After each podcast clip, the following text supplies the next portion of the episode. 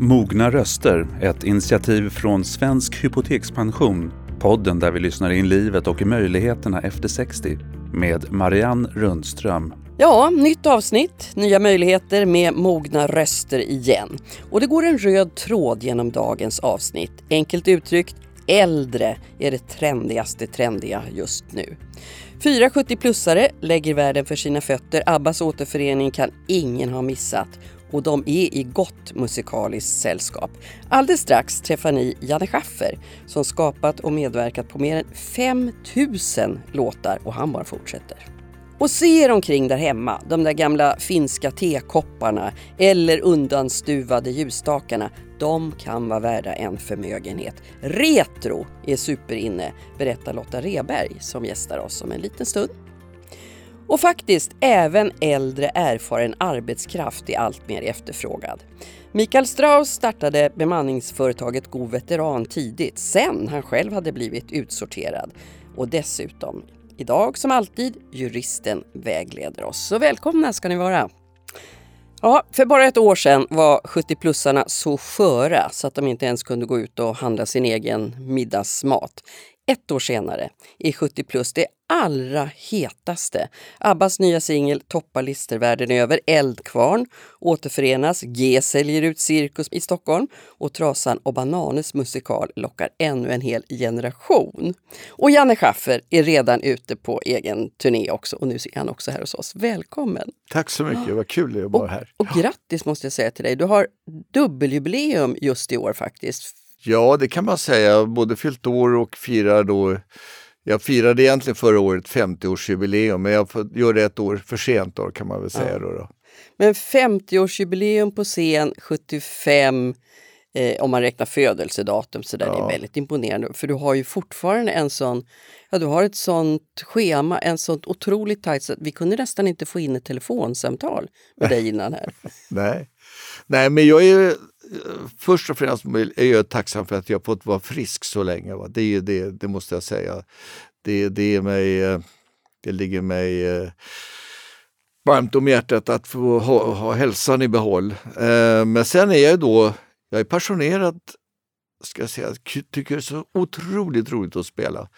Och musiken står mig så nära och kan man då använda musiken i olika sammanhang så att man får förmedla viktiga budskap så är det ändå roligare att kunna göra det. Och det har vi då genom musikalen som Trasan och bananen som gick upp egentligen 2006 på Malmöoperan men nu är det en ny omarbetad form med ny, Lasse har gjort om, bearbetat manuset och jag har fräschat upp låtarna lite grann. Mm. Och det här är, det, visserligen är då våra så kallade hits, Banankontakt, Svampen, Piraya Maya, de finns ju med. Men det är specialskrivna låtar för den här musikalen också med. Mm, det, det, känns det, inte som du håller på att slå på takten. Nej, det tänker jag inte göra. nu är det ju faktiskt, du har precis firat det här 50-årsjubileet väldigt förskjutet på scen. Mm. Och äntligen så ser du publiken igen. Ja. Hur känns det? Ja, det är fantastiskt. Alltså, jag prövade att streama några eh, föreställningar men det, alltså, man får ju ingen kontakt. Det, det, alltså, det går inte att jämföra. Jag brukar säga det att musik är ett levande väsen. Man måste mötas öga mot öga, öra mot öra. Det är det som är idén med, i varje fall min konstform som är musik. Då, då. Mm. Så att det, går inte, det går inte att ersätta. Så visserligen kan man lagra musik då i form av streamingar och lägga upp på Youtube och CDs och spela in och allt vad det är. Men det är livemusiken, det är där själva essensen i musik ligger. Att, den själv stora upplevelsen. Det är att... Vad har du för knep för att få med publiken på noterna då? Jag gör ju nu, min lilla föreställning är ju, bygger på att jag berättar mycket mer. Det gjorde jag. När jag började spela på 70-talet med Björn Jison Lind så hade vi en grupp som hette Hörselmat. Vi sa inte ett ljud. Vi bara gick in och spelade obegripliga låtar som vi inte ens förstod själva knappt och inte publiken heller. Men vi tyckte det var kul att spela. The publiken var, style. publiken tyckte det var kul att lyssna på. Men idag berättar jag och man får lite perspektiv med åldern också. Så att det, eh, jag brukar säga att det som kickade igång mig, det var när jag ungefär för 20 år sedan spelade på så kallat företagsgig på Hotell Gotia i Göteborg med Björn Jison Lind. Och företagsgig, då serverar man mat och framförallt dryck. Så en lätt för, överförfriskad man kommer fram till mig och säger så här, Gud Janne Schaffer, gud vad du spelar bra. Alltså tycker det. "Ah, Du spelar lika bra nu som du gjorde då när du var som bäst. Hur reser man sig efter den kommentaren då? Ja, där börjar jag, jag börjar alltid med föreställningen med den. När var, det. när var du som bäst? Nu känns det som faktiskt, Mm. om jag ska vara riktigt ärlig. För det säger, den där kommentaren säger då, men man kan väl säga att jag förstår vad han menar. När jag var som mest i smöret, när man var i i vartannat tv-program och sådär, spelade, satt med i husband och allt man gjorde. Men, eh, men jag ska säga att det var en kris under det här pandemiåret. För det gäller ju att hålla sig vid, eh, alltså man måste öva hela tiden. Och det som triggar mig att öva det är att man ska ut och spela. Man tränar då inför vissa låtar man ska spela och sådär. Men när man, när man inte har den motivationen, man inte vet, det är så osäkert, man vet inte vad kommer att hända. Då är det klart att då, då blir, börjar man fundera, ska jag fortsätta eller ska jag sluta? Vad gjorde du med dig då? För det här var ju en lång period. Ja, alltså det kan man säga att för det första så bestämde jag mig för att jag fortsätter att öva. Och sen så, och alla jobben bara försvann. Det var raset som käglor liksom sådär. Så hade jag då, men jag hade ett jobb som fanns kvar. Eh, Mellösa som ligger utanför Malmköping. Så jag ringde dit och så frågade jag så här, du, är det inställt eller framskjutet? Nej, så är det slutsålt Janne. Ja, så är det. 50 pers. Jaha, ja men då tänkte man att det var. Det var mycket på den tiden. Det var mycket på den tiden. Ja, det hade man fått vänja sig vid då, att det är 50, där går gränsen. Va? Så, och utomhus också dessutom. Så att jag, då säger jag, då kommer jag, åker jag dit. Så jag åker dit och den här Teaterklämman heter det där lilla stället, mitt ute i skogen.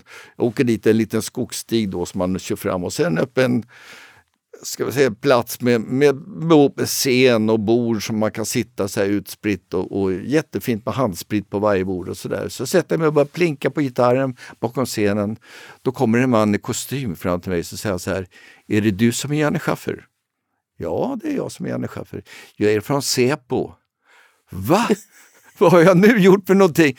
Nej, du har inte gjort någonting, så men statsministern kommer och ska lyssna på dig. Wow. Nej, du skojar, säger jag. Det- Han som har stått och klassat mig i riskgrupp och sagt att jag ska stanna hem, ska han komma och lyssna på mig nu? Ja, hur kommer det sig? Han har ett landställe i närheten. Ja, så har han det, säger jag. Ja. Och sen börjar strömma in poliser och säkerhetsvakter och så här. Och så kommer då Ulla och Stefan Löfven och sätter sig längst bak. Och min första tanke då när jag ska börja min föreställning, för, för det första är jag lite ringrostigt, så jag hade ju gärna önskat att det var i bättre form. Va? Men min första tanke var då så här, han får fan inte bli sjuk nu på min konsert. Vilken jävla skandal, vilka löpsedlar.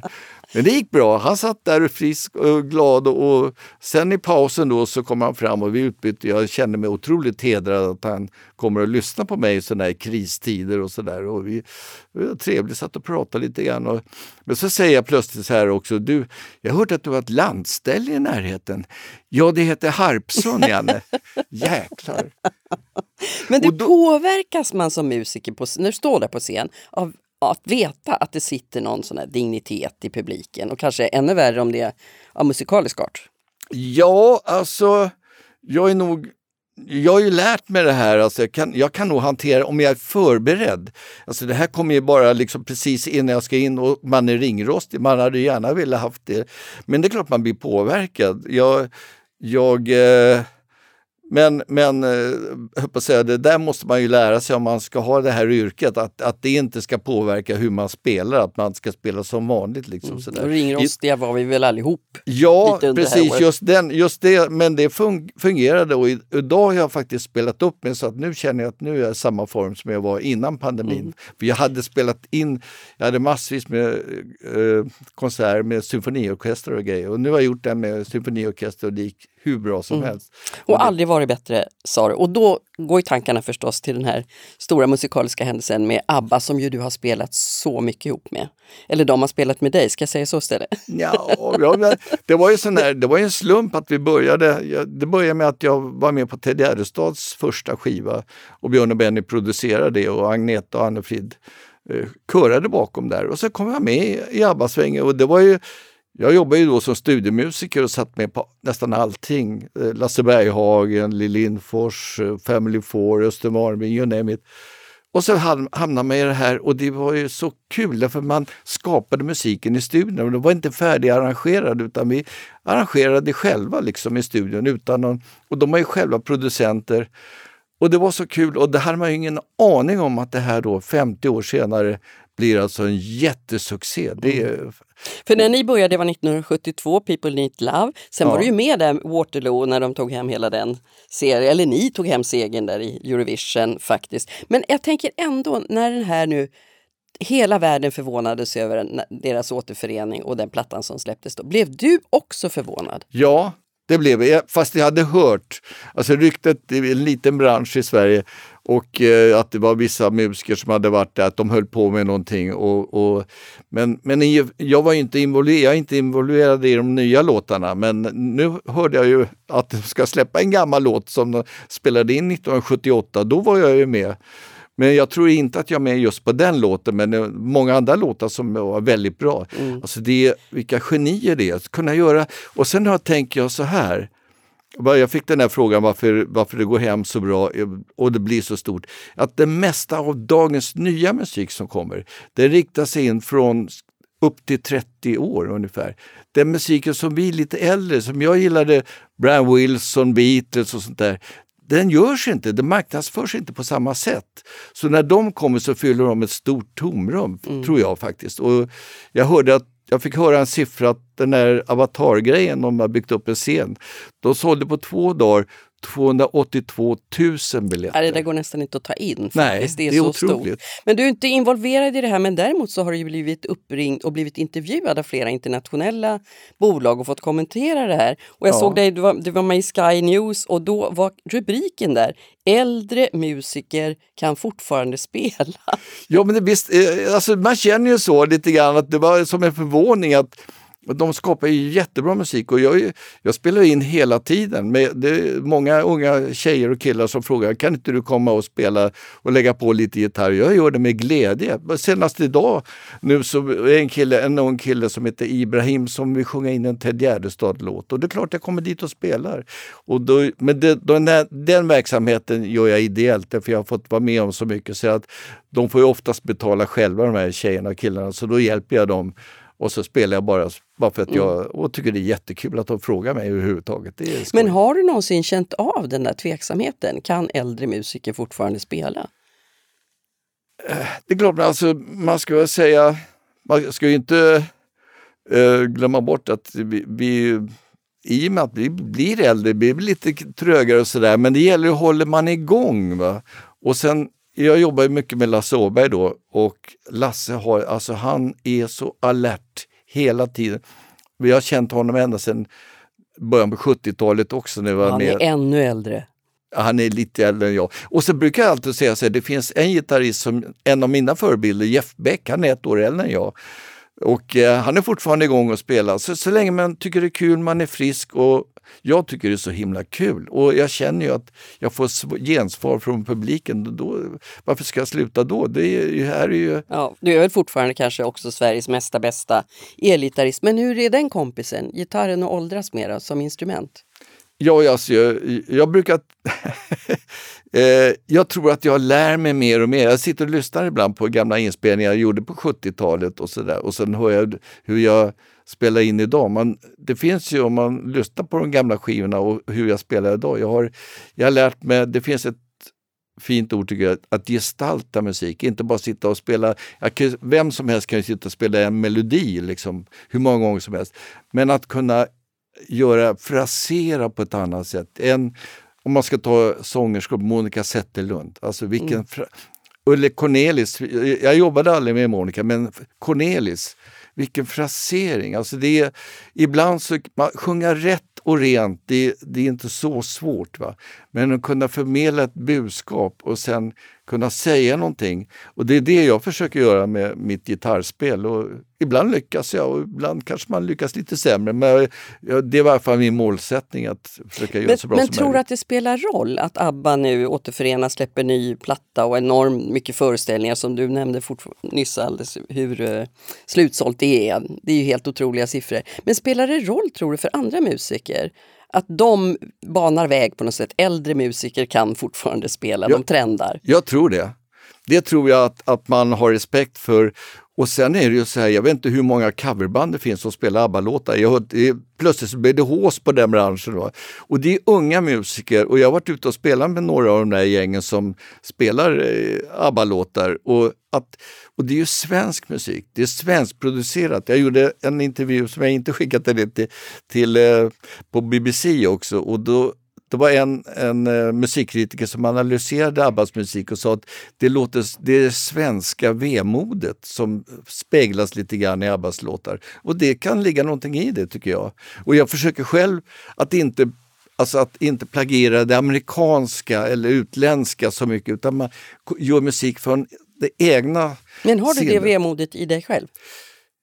jag tycker det, jag har varit med om vissa händelser i mitt liv som nog speglar ett, ett visst allvar och, och Björn Jison Lind till exempel, han lärde mig massvis om musik, hur man kan spela musik och att, att inte bara komma och riva av som så fint, mm. gå på rutin. Att så fort jag börjar gå på rutin så, så börjar jag känna att nu är det inte kul. Så jag, jag gör så här att jag har olika repertoarer för varje konsert. Bara byter en eller två, tre låtar sådär. Men vissa låtar Bra måste jag för dig också kanske? Det är jättenyttigt för huvudet. Ja. Jag lär mig hela tiden.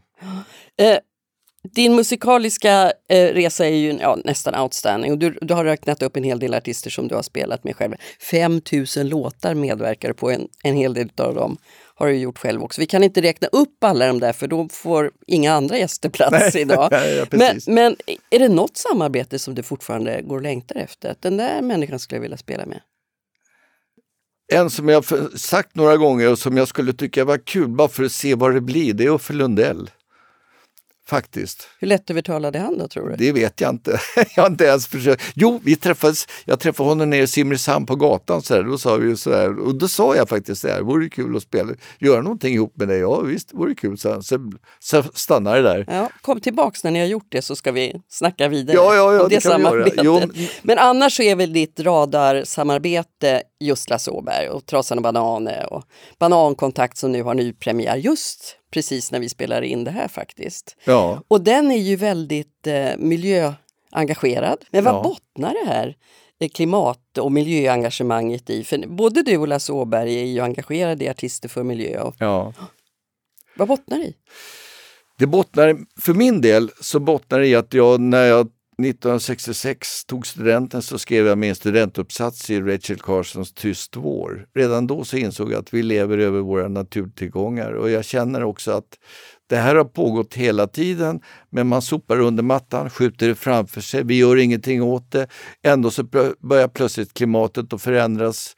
Eh, polarisarna börjar smälta, vattenhöjn, alltså vi höjer vattennivån.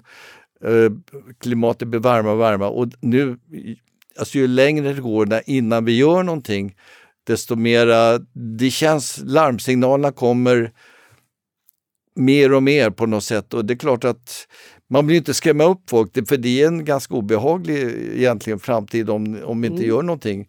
Men vi måste, det, det som vi sa att om vi enas om det här och bestämmer oss för att vi kan åtgärda det här, det går ju att göra, det går att lösa. Det är bara att vi styr om vårt tänkande lite grann.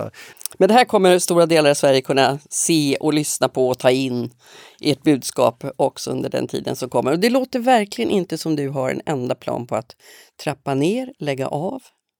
Nej, jag, men jag tar det lugnt. Jag hoppar inte på allting kan jag säga. Det gör jag inte. Det finns vissa saker som, som uh, Let's Dance hoppar jag av till exempel. Det har jag aldrig, jag har fått frågan några gånger och kändisar bakar. Men hade du gjort det för 20 år sedan? Alltså, är det Nej. någonting som kommer med erfarenheten också att man kan välja bort och bestämma själv vad man vill engagera sig i?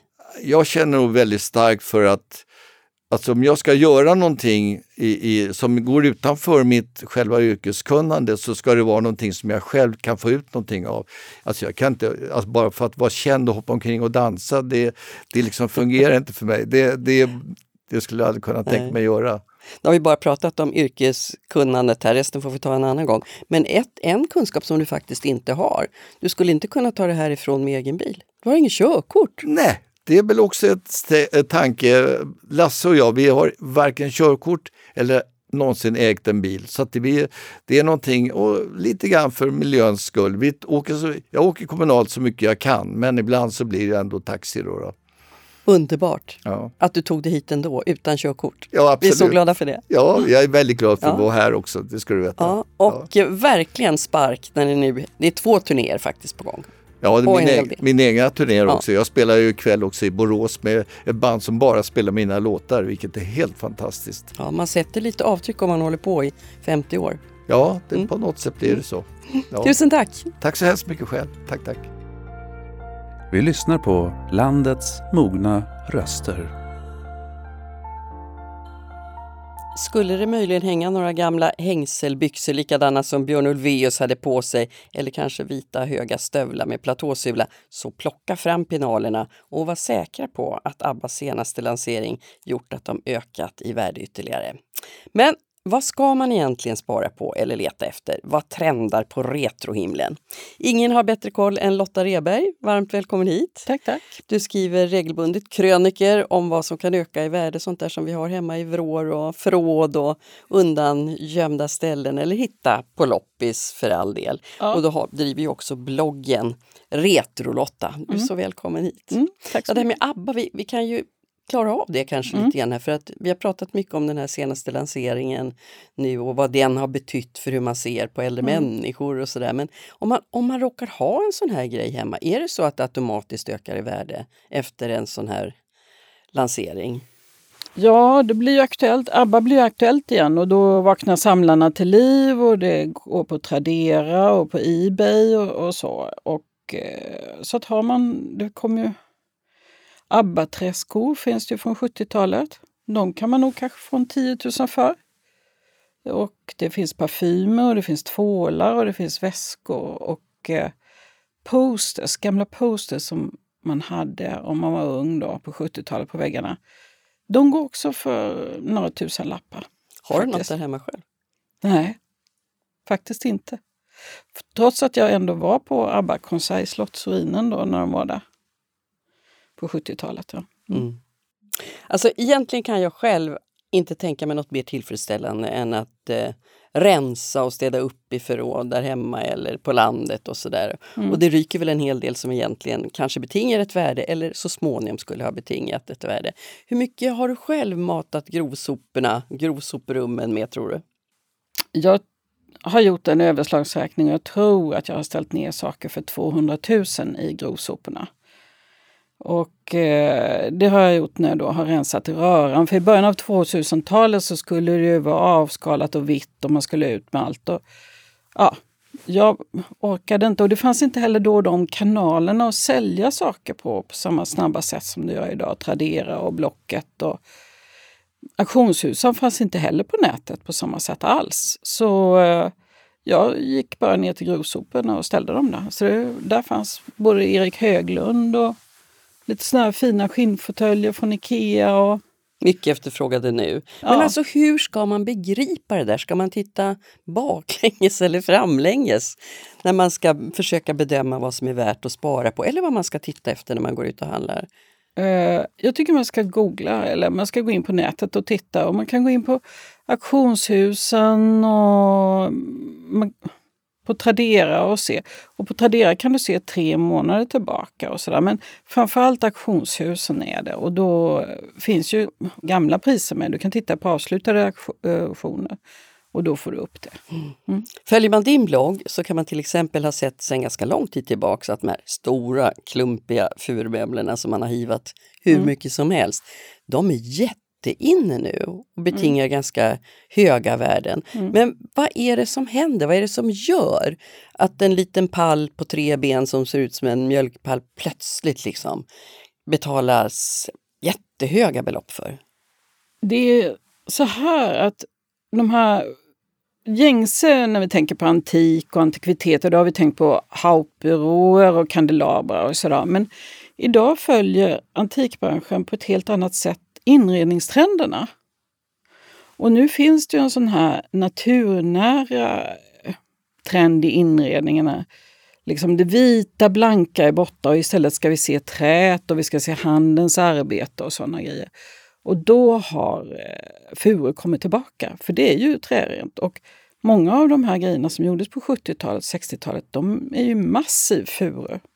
Så det är ju inte faner utan det är ju väldigt fint material.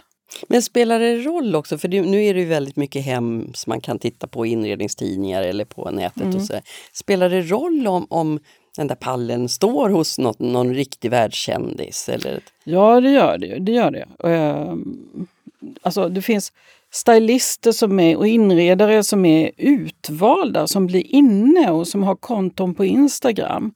Så till exempel, eh, de kan man följa och där kan man då hitta pallar från Kalmar eller Småland som man köpte på 70-talet där för en hundralapp och som idag går för 20-40 000 kronor.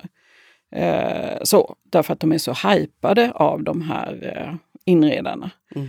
Och eh, Furumöbler har ju också den här historien tillbaka av Axel Einar Hjorts möbler som gjordes till fritidshusen på 20, 30, 40-talen när de kom. Att de började gå upp i pris i början av 2000-talet och sen så idag ligger de ju på flera hundratusen. Och ett sånt bord utav Axel Einar Hjort hittar du till exempel hos eh, i en av Beyoncés eh, hus i Los och då Angeles. ökar de direkt ökar lite de, till. ja. Ja. Mm.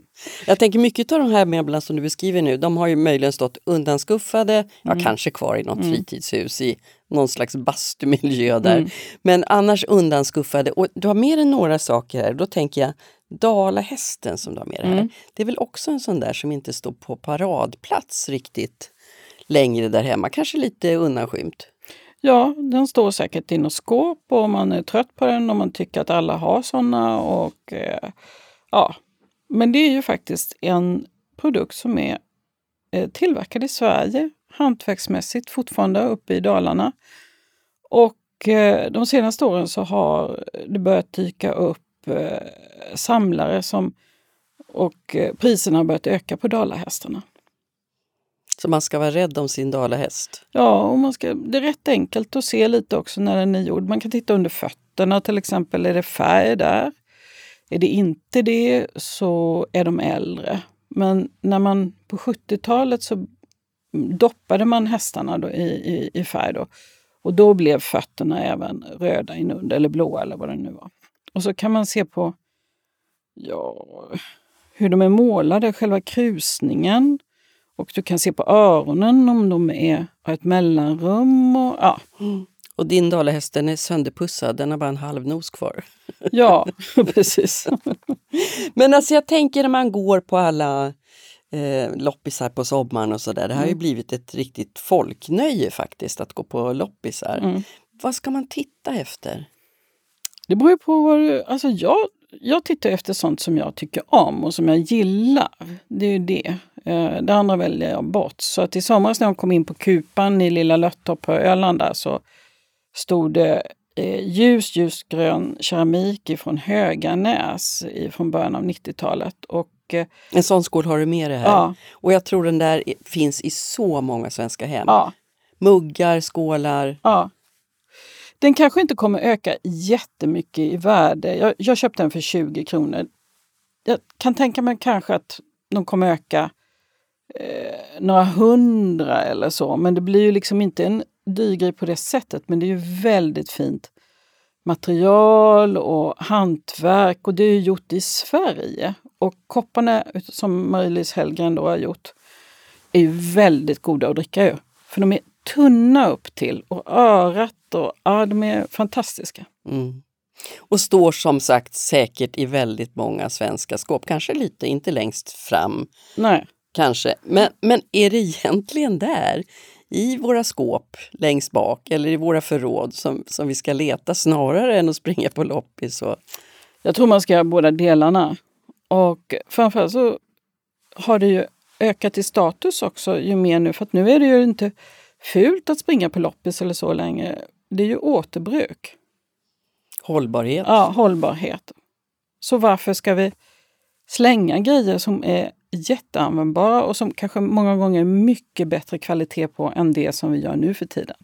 Det är ju en bra aspekt, men är det samtidigt så då att, att eh, det kommer att bli dyrare? Därför att vi snarare vill handla det som är second hand och på loppisen. Att det också tillfredsställer en annan sida. Ja, det tror jag. Det, det kommer det att göra. Mm. Jag tror att det kommer att bli det. Du, ditt bästa fynd, det står också här och glänser i mitten. Mm. Det är en mässingsljusstake. Mm. Den är utav Pierre Forsell och jag köpte den på Hammarö auktionsfack bara så, här. så de hade så här jättedåliga bilder och jag trodde den, hade ingen aning om vad det var. Det var i början liksom av att jag hade ett intresse så att jag betalade 125 kronor för den där. Och så kom den hem och så tyckte jag att den var ju mycket mindre men den var ju väldigt snygg i formen. Och sen gick jag några år senare på Antikmässan på Röda. De här eh, antikaffärerna som är på röda mattorna längst där, de här fina. Och då såg jag ett helt en hel binge med sådana hos en jättetrendig antik och retrohandlare. Och han skulle då ha 2500 kronor styck för dem. Så de hade, det var ju en bra Då prisstegring. blev du nöjd. Ja, jag blev väldigt nöjd. Ja. Men måste man ha lite så kunskap för att kunna göra de här fynden? Jag tycker man ska gå på känsla och så ska man liksom googla lite. Det tycker jag. Och eh, jag såg idag när jag satt hemma och tittade på förmiddagen så såg jag en soffgrupp som hade gått nu i oktober på, hos något auktionshus. Och den såg bara så här, det är typiskt sånt som jag hade slängt ut. Bara sagt, ja men det där ska vi inte titta på. Och utropet på den, det var två fåtöljer och en soffa, eh, var 1500 kronor. Vet du vad den gick för Marianne? Nej, ingen aning. 126 605 kronor. Men, men gud, vad var det med den då? jag som- vet inte, jag måste ringa och kolla. Ja, jag måste ringa och kolla. Otroligt. Så Men det, det, där är ju, det där har vi ju följt liksom på Antikrundan och så under så Mm. himla många år. Mm. Att just den här stora liksom förvåningen, nej, är det värt så mycket? Och, mm, Eller att man omvänt går dit med stora höga förväntningar Mm. och sen så kanske inte alls är värt så mycket.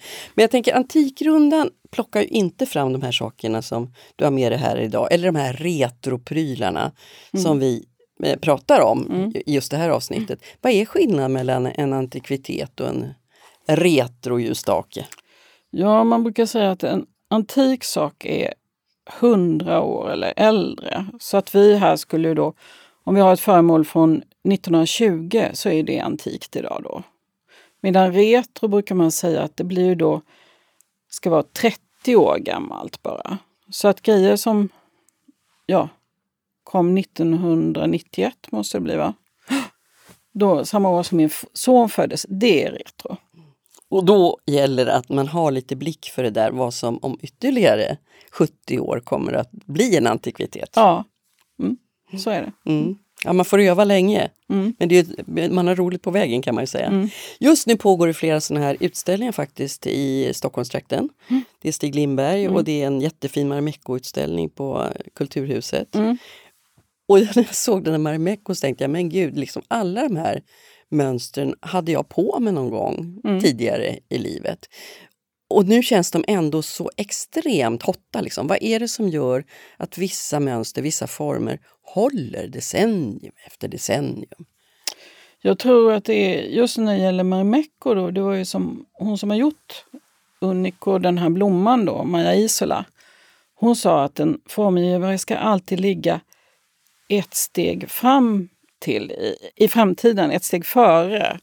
Och det tror jag gör att ett föremål håller. Mm. Så. Och det är ju verkligen så med hennes eh, blomma då som, och deras tyg överlag tycker jag. De är ju jättefina. Vi har haft många av de här formgivarna och designerna med i, i våra tidigare avsnitt. här. Mm. Det har varit eh, Inger Råman, Mm. det har varit eh, Matteus grundare, Mm. Teresa Lundahl, Ann Wåhlström, Kaj Bond till exempel. Eh, vad har du för designfavoriter som du letar efter? Ja, alltså jag har en nutida och jag tycker väldigt mycket om Mats Teselius. Det är ju den nutida då. Och sen är jag väldigt förtjust i Erik Höglunds eh, glas och så. Jag tycker det finns en livsglädje i det.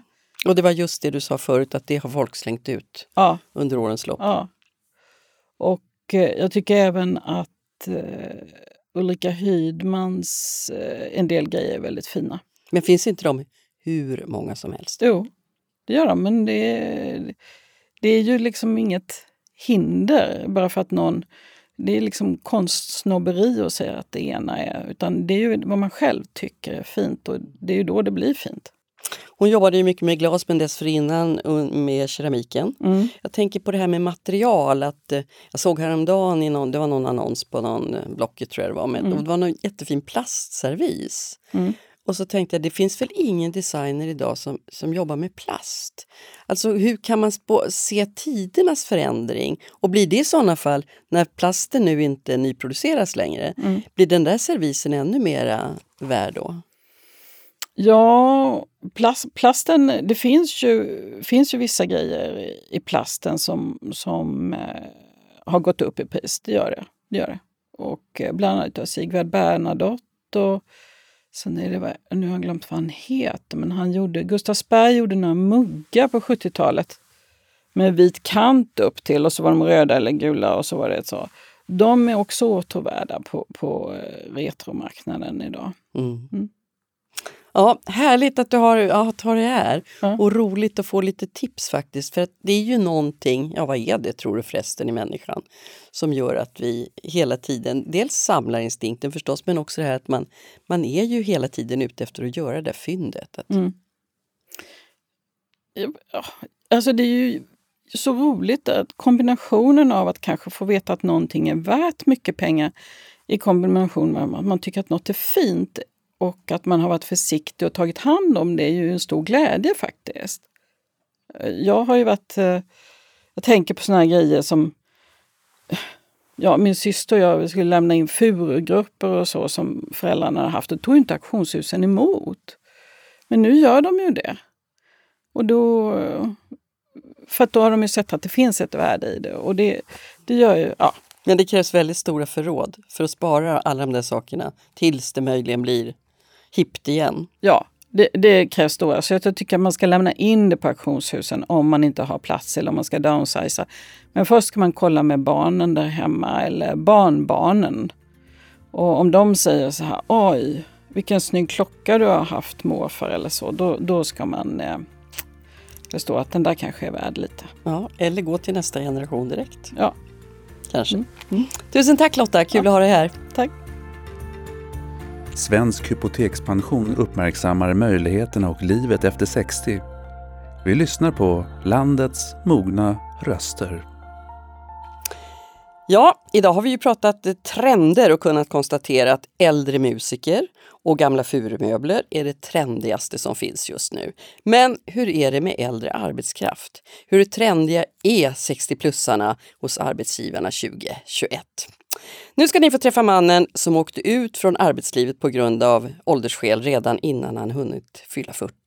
Men som lyckades vända det här till en helt ny framgångsrik karriär och som genom företaget God Veteran lyckats hjälpa tusentals som inget hellre vill än att fortsätta jobba. Hej och varmt välkommen Mikael Strauss Tack så mycket. som grundade Go Veteran. Ett av alla bemanningsföretag, nu dyker de ju upp överallt, men du var väldigt tidig i det här sammanhanget i Sverige. Det stämmer. Det där är 16 år sedan nu och mycket har hänt som, sedan dess. Mm. Hur, hur skulle du säga, hur attraktiv är den äldre arbetskraften på arbetsmarknaden idag? Mycket attraktiv. Väldigt attraktiv. Eh, Det finns väldigt många som behöver hjälp, både på företag och i hemmet. Och vår utmaning är att hitta eh, de som vill jobba. Så det, det, de, de är mycket attraktiva. Men kan du märka någon skillnad på hur det var när du satte igång det här för 16 år sedan och hur attityderna är idag? Det är jättestor skillnad. Det är väsenssstor skillnad. Det går inte att jämföra samma dag. Eh, då ehm, var det ju helt okänt att äldre skulle fortsätta jobba eh, efter man gått i pension. Så att, så att eh, nu är det ju faut. Folk eh, vet om det på ett helt annat sätt. Så det är väldigt, väldigt stor skillnad. Men hur säljer du in dem? Vad är argumenten för dina kunder att de ska just engagera en som är 60 plus? Det enda vi inte pratar om är ju deras ålder. Det är ju inte det som är relevant, utan det är ju, det är ju leverablerna, kompetens och erfarenhet och rutin och eh, som du har pratat om, ja, kommer i tid och allt det som finns i begreppet old school. Det är sånt som Men, men frågar inte kunderna efter det? Jag vill ha en rask 40-åring. Nej, det, det, det, det, alltså rask i bemärkelsen någonting som går fort att göra, det är inte eh, det folk vill ha, utan de vill ju ha eh, bra kvalitet, eh, skick, någon som är skicklig i händerna, någon som är där med hjärtat. Inte bara gör det fort och går därifrån sen. Jag ligger lite vid sidan om, jag tänker bara, hur bra är 60-plussaren på att sälja in sig själv eller den seniora arbetskraften? För många backar ju lite grann.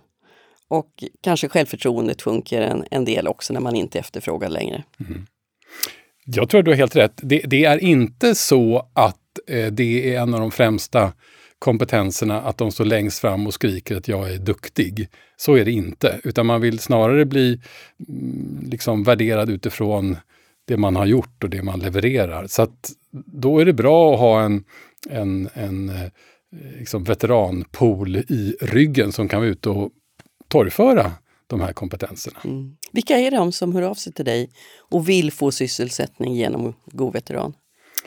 Det är ju väldigt, eh, väldigt, väldigt blandat. Men det är typiskt så att de inte är exakt eh, det är inte samma år som de går i pension. Det är oftast ett halvår efteråt.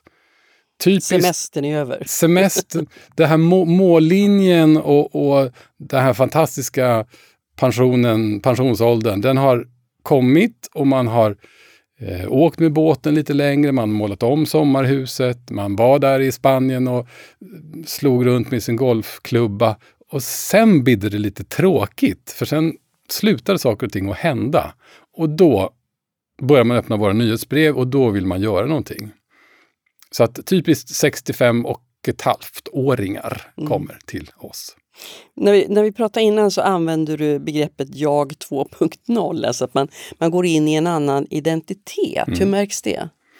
Eh, jag tycker att 2.0 eller karriär 2 eller karriär 2.0 är, det är väldigt få människor som planerar för vad de ska göra eh, sen när de går i pension. Utan det, det är mer, det är samma Mm, Mm, samma mentala inställning som eh, pensionsförsäkring eller orangea kuvertet. Det, man kör eh, med plogbilen och det bara, man, man, man, tar inte tag i de där frågorna. Det bara studsar åt sidan. Eh, så att eh, ja, man typiskt när man har satt sig i soffan efter eh, den här, det här långa sommarlovet, då bubblar de här frågorna upp igen. Mm. Och den här framgången som du har haft med det här företaget och veteranpooler som ju finns lite överallt. Mm. Det, det står ju i bjärt kontrast egentligen till det du själv var med om. För du var inte ens 40 när du, inte puttades ut, men du kom inte i fråga Nej, för ett det, jobb. det är sant. Ja. Vad var det för bransch? Ja, det var ju i, jag har ju varit i bemanningsbranschen sedan det blev laglig eh, tidigt 90-tal. Så det var eh, en bransch som var mellan IT och bemanning och rekrytering kan man säga. Mm. Och IT är väldigt ung medelålder. Det fick jag erfara. Mm. Eh, det var väl exakt det där att man skulle vara ung och helst vara 25 bast i IT-branschen på den Men vad tiden. var det som hände? Eh, nej men det, det, var ju väldigt, eh, det var ju väldigt eh, liksom eh, häftigt. Jag satt ju under en intervju till ett chefsjobb inom IT och då avbröts den intervjun. Så att det var två personer som harklade sig och sa att för att spara min och deras tid så avbryter vi intervjun. Eh, och jag har ju varit i bemanning och rekryteringsbranschen i hela mitt liv så jag trodde att man alltid fick en timme med rekryteraren eller headhuntern eller vem du nu var. Så jag blev ju väldigt perplex och liksom fattade inte, satt där som ett frågetecken och tänkte, vad då ska jag gå hem nu efter 30 minuter istället för 60 minuter? Dramatiskt. Ganska dramatiskt. Vad kände du då? Du var inte ens 40. Jag, var inte så, nej men jag kände förvåning och ilska och eh, eh, ja, det som egentligen blivit motorn till mitt entreprenörskap. Att så här får det väl inte vara egentligen. Mm. Du vände ju det till något väldigt positivt faktiskt, som blev en, en helt ny karriär för dig. Men när du, de som vänder sig till dig idag, som kanske, de kanske snarare gått i pension än blivit ut, ja det kan ju vara alla möjliga skäl till att man inte längre är kvar på arbetsmarknaden. Men vad, vad får du för signaler från dem? Om hur, hur de bemöts som lite äldre arbetskraft? Även om du nu bara var 40, men ändå. Jag tror att eh, man kan säga att de flesta som eh, är i andra halvlek vad det gäller yrkeskarriären, alla de eh, upptäcker att de får hålla sig ganska hårt i sitt skrivbord eller på sin arbetsplats. För att det är, i, det är inte så lätt att byta jobb när man har passerat 50 då, om vi bara tar en siffra, 55 kanske. Den där andra karriären som andra säger, många säger att man ska göra. Ja, ja. men eh, det, man behöver inte bläddra mycket i tidningar för att förstå att vi lever i ett land som fortfarande eh, inte behandlar folk exakt rättvist under hela hela karriären. Eh, så att folk är, är, är ju rädda att byta jobb när man har kommit en bit upp i åren. Men finns det ett eh, bäst före-datum tror du, när man ja, slutar utvecklas lika mycket? Eh, nej, det tror jag inte, men jag råkade ut för det. Så fördomen finns ju där att man slutar bli nyfiken, man, slut, man vill inte lära sig nya saker. Och eh, det där att brinna för någonting, vara nyfiken och vilja lära sig eh, nya saker, tror jag personligen är eh, den kvaliteten som gör att man inte eh, fastnar i gamla mönster och blir sittande i sin komfortabla zon, utan man utvecklas, man, man tittar framåt. Eh, men det är klart att fördomen finns ju där. Mm, och hos arbetsgivarna. Och, och hur och, övertygar man dem om motsatsen? Utmaningen är ju det, Marianne, att många som jobbar med rekrytering har gått eh, på någon personalvetarlinje och, då, och den är ganska ny, så de flesta är ganska unga som jobbar med rekrytering. Och eh, hela bemanningsbranschen är en ung bransch. Eh, och det är klart att om, om jag då som är 60 hamnar på en intervju med några som är 25-årsåldern, då kan inte de riktigt relatera till är jag någon jultomt eller är jag någons farfar? Eller liksom, vem är jag i den här rekryteringssituationen? Så att eh, det är ett besvär. Men nu blev det som du beskrev tidigare, startskottet på en, en ny karriär, ditt entreprenörskap. Då. När det här hände och du startade det här företaget som, som då förmedlar äldre arbetskraft, vad var det du såg för möjligheter då? För det här är ju ganska många år sedan mm. när attityderna möjligen var ännu hårdare mm. och tanken på att jobba efter pension nästan inte fanns. Nej, Nej men eh, eh, så här var det i mitt liv att eh, min mamma fick mig när jag var väldigt, väldigt ung, så jag eh, uppfostrades av mina morföräldrar eh, till väldigt stor del. Så de var ju liksom ja, de var i 50-årsåldern när jag var liten, så alla kompisar, allt umgänge, allt det man hörde, det var personer som var i 50-60-årsåldern när jag var liten. Eh, så jag tyckte att jag, jag kunde relatera till dem liksom väldigt bra, väldigt lätt då. Eh, så att eh, det, det, var väl det jag såg och det jag kände, att det finns mycket möjligheter, det finns stor kompetens, förståelse, lugn, lojalitet och sånt som man kanske inte riktigt ser i alla yrkeskategoriers alla åldrar. Hade det där som hände dig kunnat hända idag också tror du? Absolut, absolut. Och så då har det inte hänt så mycket på de här 20 åren då? Nej, men vi pratar om attitydförändringar och att attitydförändringar det är ju det svåraste som finns. Det går ju inte att stifta nya lagar och bara säga nu bestämmer vi det här, utan det här är ju någonting som sitter djupare än så. Eh, och då krävs det långt och tålmodigt arbete för att förändra den attityden. Men vi har kommit en bit på väg tycker jag, men det är en bit kvar. Mm, men tror du att du kommer att få uppleva ett, något slags åldersneutralt arbetsliv? Där ålder är en faktor som inte är särskilt betydelsefull? Eh, flyttar man till det stora landet i väster, så ja, då har man ju det. Där får man inte nämna eh, religion eller ålder, etnicitet och sånt där. Men när du tittar på mig och frågar, skulle jag uppleva det i Sverige? Tror jag upplever det i, i Sverige? Nej, det tar nog himla lång tid innan det blir så. Mm. Det blir ingen statsminister här som är 75 när han börjar sitt värv. Alltså, jag tycker trenden, särskilt bland politiker, går åt fel håll. Mm. Vad betyder det då, tror du? Eller vad har det för betydelse att just inom politiken skickas ut så an andra signaler? Jag tycker att eh, politiken som alla eh, platser, där ska det vara eh, generationsneutralitet. För att det ska ju spegla väljarna, eh, det ska ju spegla samhället. Eh, och jag menar, det är precis samma sak med, med en bank. En, ba en bank har ju äldre kunder och har yngre kunder. Så det är klart att då ska personalen vara, för att kunna matcha sina kunder. Så då ska man ha olika etnicitet, olika genus och olika åldrar. Mm. Olika är bra, mm. helt enkelt. Precis. Mm. Du sa att nu, nu är du över 60 själv. Hur går tankarna kring, kring ditt fortsatta yrkesliv? Jag eh, lovar härmed alla att jag kommer jobba väldigt, väldigt länge. Jag ser ingen poäng i att sätta mig i en soffa och dricka kaffe. Det är tråkigt. Så att eh, jag kommer jobba på. Jag har samma energi. Eh, jag tänker bättre jag kommer jobba på länge. Hur skulle du saluföra dig själv då, hos Skoveteran? Eh, hur jag skulle saluföra mig själv?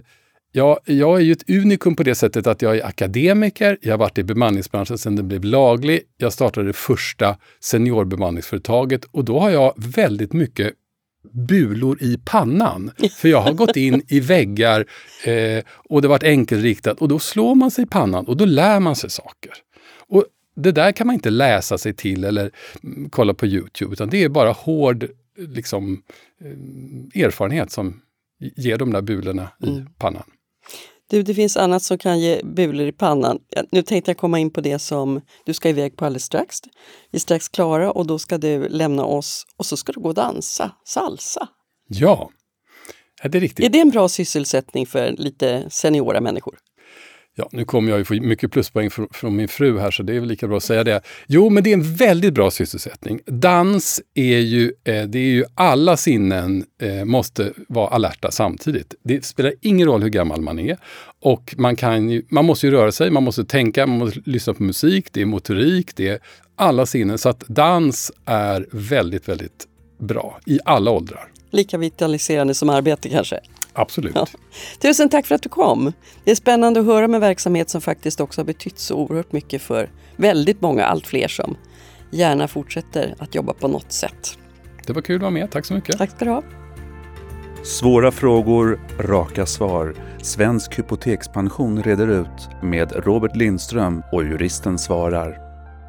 Ja, då ska jag säga hej och välkommen till Robert Lindström från Fenix Juridik.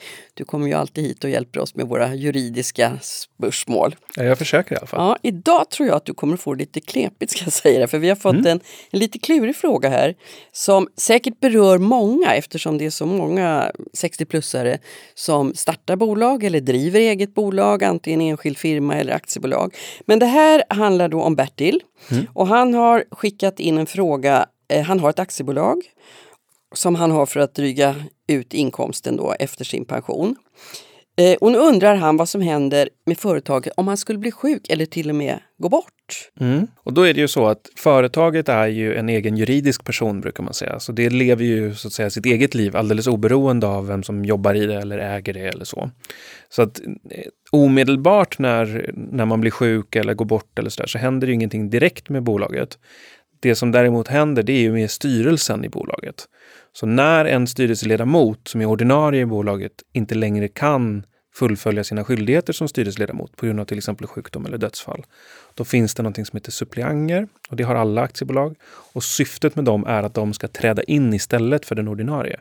Så det som händer i praktiken det är att vem nu Bosse har, oftast är det en familjemedlem, en fru eller ett barn eller sådär som, som står som suppleant. Den personen kommer in och blir högst ansvarig för bolaget istället för Bosse. Är alla medvetna om det här tror du? Man tar tror... en suppleantplats i mammas bolag? Ja, nej, jag tror inte det. Jag tror att de flesta är det, när man registrerar sitt bolag så är det en sån här ruta i, på Bolagsverket som man bara måste fylla i med någonting. Eh, och så tar man någon som är nära till hands. Och den här personen gör ju oftast ingenting i bolaget så länge Eh, så att säga Bosse i det här fallet då är verksam, har ingen insyn, inte engagerad, vet ingenting annat än att man står med i Bolagsverkets register. Men den dagen Bosse inte längre kan, då är det den här personen som Mm. kommer dit. Men om vi börjar med, du får mycket att bita i här nu, men Mm. om vi börjar med att vi säger att man blir långvarigt sjuk. Mm. Om det handlar om ett halvår eller ett år eller något sånt där. Mm. Vad händer med bolaget rent konkret då? Ja, det beror lite på vad det är för typ av verksamhet. Eh, men de allra flesta bolag av den här typen är det ju så att den som sitter i styrelsen, alltså Bosse i det här fallet, är ofta den som är ensam verksam i bolaget. Det kanske är så att man är en artist eller man har en byggfirma eller man är konstnär eller något sånt där. Så att det liksom bygger på den enskilda personen. Och det som händer då i praktiken är att ja, men verksamheten slutar att, eh, så att säga, det finns ingen verksamhet att driva egentligen. Och då är det ju upp till den här familjemedlemmen eller suppleanten att bestämma sig för, ja men vad ska jag göra med bolaget? Ska jag vilandeförklara det? Ska jag eh, likvidera det eller sätta det i konkurs? Eller ska jag driva det vidare utifrån de förutsättningar som finns? Så det beror lite på liksom hur det ser ut. Är bolaget lite större så att det finns anställda och sådär, ja, ja då finns det ju lite större förutsättningar för att det kan fortsätta finnas någon verksamhet. Mm, och kanske lite större förutsättningar för att få hjälp Mm. med fortsättningen också. Men om nu det, det värsta händer, att man, eh, den som, som äger bolaget eh, faktiskt eh, dör. Mm.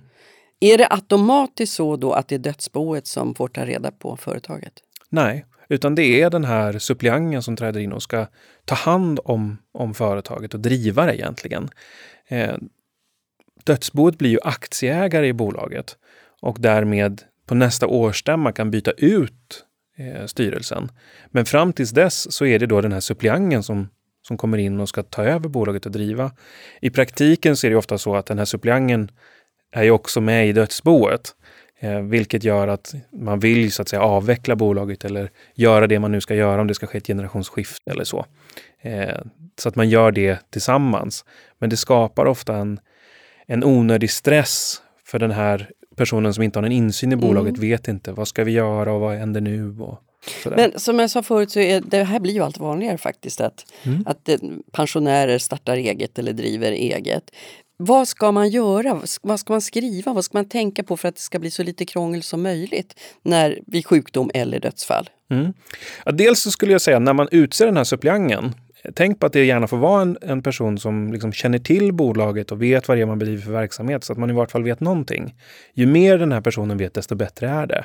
Det bästa är ju såklart om man kan ha personen engagerad i bolaget för då vet han ju vad som pågår. Men om du inte har det, berätta i vart fall vad är det för typ av verksamhet och, och sådana här saker. Eh, det är en sak. Det man skulle kunna göra också det är ju att eh, dokumentera lite grann och vara noga med sina anteckningar i bolaget. Vad har jag för uppdrag? Vad är det som är slutfört och ska faktureras? Vad är det för uppdrag som kommer längre fram? Så att det blir lättare att träda in och hantera tidigare, nuvarande och framtida kunder. Så att man kan berätta för dem att ja, men vi kan inte genomföra uppdraget eller vad det nu innebär. Mm. Sen är det ju många som tar hjälp av olika ekonomifunktioner i sina bolag också. Och här är väl även där liksom att försöka ge dem lite mer information om vad bolaget är så att de kan fungera som stöd till den här personen om olyckan då är framme. Mm. Bertils fråga inbegrep ju faktiskt där också, jag vet inte om jag läste så långt, men han frågar om det faktiskt kan, kan bli en konkurs. Mm. Alltså kan det gå så långt så att bolaget måste gå i konkurs i sådana här lägen? Ja, det kan det ju absolut. Ja, det beror ju på hur bolagets situation är liksom när det här händer. Ja, men det finns ju speciella regler för när bolag måste då gå i konkurs och sådär. Eh, sen finns det någonting som eh, ofta blandas ihop med konkurs som kallas för frivillig likvidation. Alltså när bolaget säger självt att nej men nu vill inte vi fortsätta driva verksamheten, vi vill likvideras. Och det likställs ofta med konkurs. Och det skulle jag säga är den va- det vanligaste utfallet egentligen av en sån här situation. Att, att man, man likviderar bolaget, man försätter i konkurs och Mm. säljer av tillgångarna, betalar skulderna och betalar ut det som eventuellt finns som överskott. Jag tycker varje gång vi träffas så går jag härifrån bara med tanken, tänk efter före. Mm.